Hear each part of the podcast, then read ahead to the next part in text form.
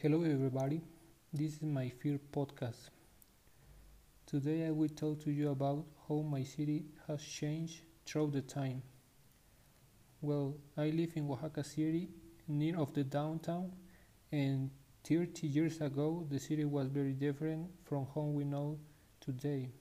So, here are some of the most important changes. There were old buildings, and today there are a little more modern buildings. There was another way to get around, like carts with horse or donkeys, and today there are many modern ways to move, like motorcycles, electric skateboards and scooters, also modern cars, of course.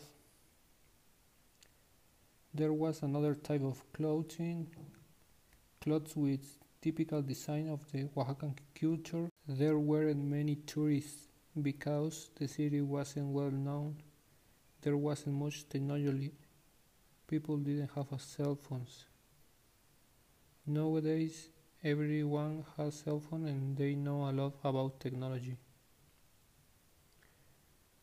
Well, these were some of the most important changes in Oaxaca City. That was all in this podcast.